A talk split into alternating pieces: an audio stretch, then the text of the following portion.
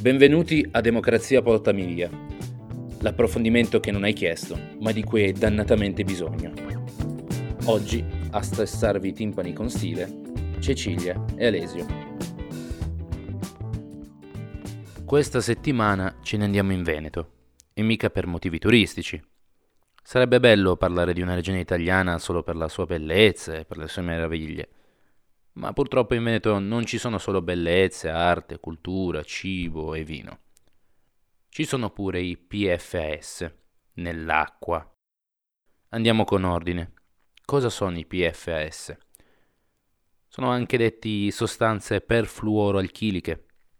Sono composti chimici che si usano in ambito industriale per rendere i prodotti e le superfici impermeabili all'acqua e ai grassi e sono resistenti al calore.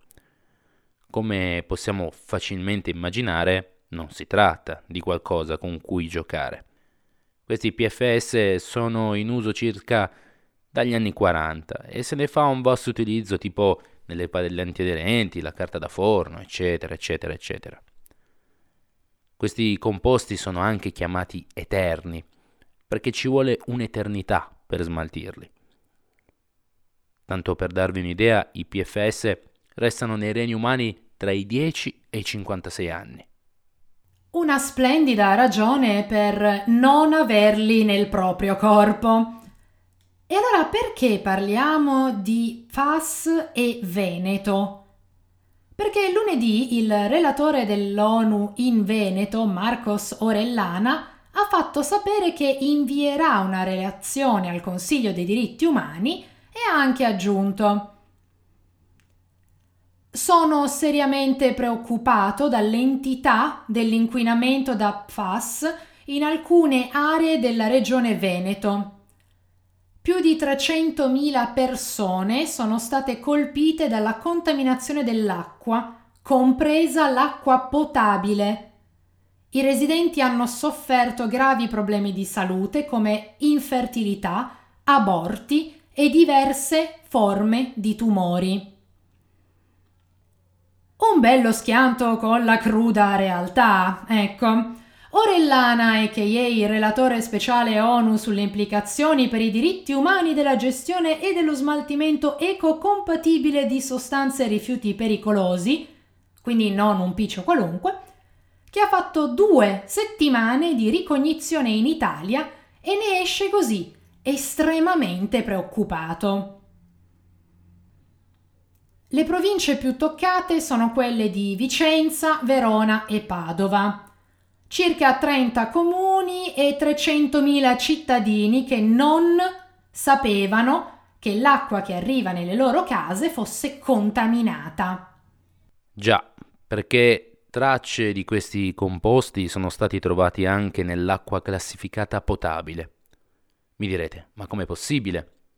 Per stabilire se l'acqua sia potabile o meno ci vorranno dei test, ci sarà un'autorità competente che controlla e nel caso interviene. E qui casca il proverbiale asino. Il primo accusato, in senso metaforico, è l'azienda chimica Miteni, situata nella provincia di Vicenza, che viene indicata come la prima fonte di inquinamento da PFS soprattutto per quanto riguarda le acque superficiali e sotterranee. Secondo le accuse, i dirigenti dell'azienda sapevano dello scarico di rifiuti e quindi dell'inquinamento che stavano causando. Solo che, come dire, non gli è venuto in mente di avvisare o proteggere i lavoratori né di avvisare i cittadini in generale. Ma complimentoni. Mettiamo a rischio la vita della gente così, a cazzo o ad muzzum.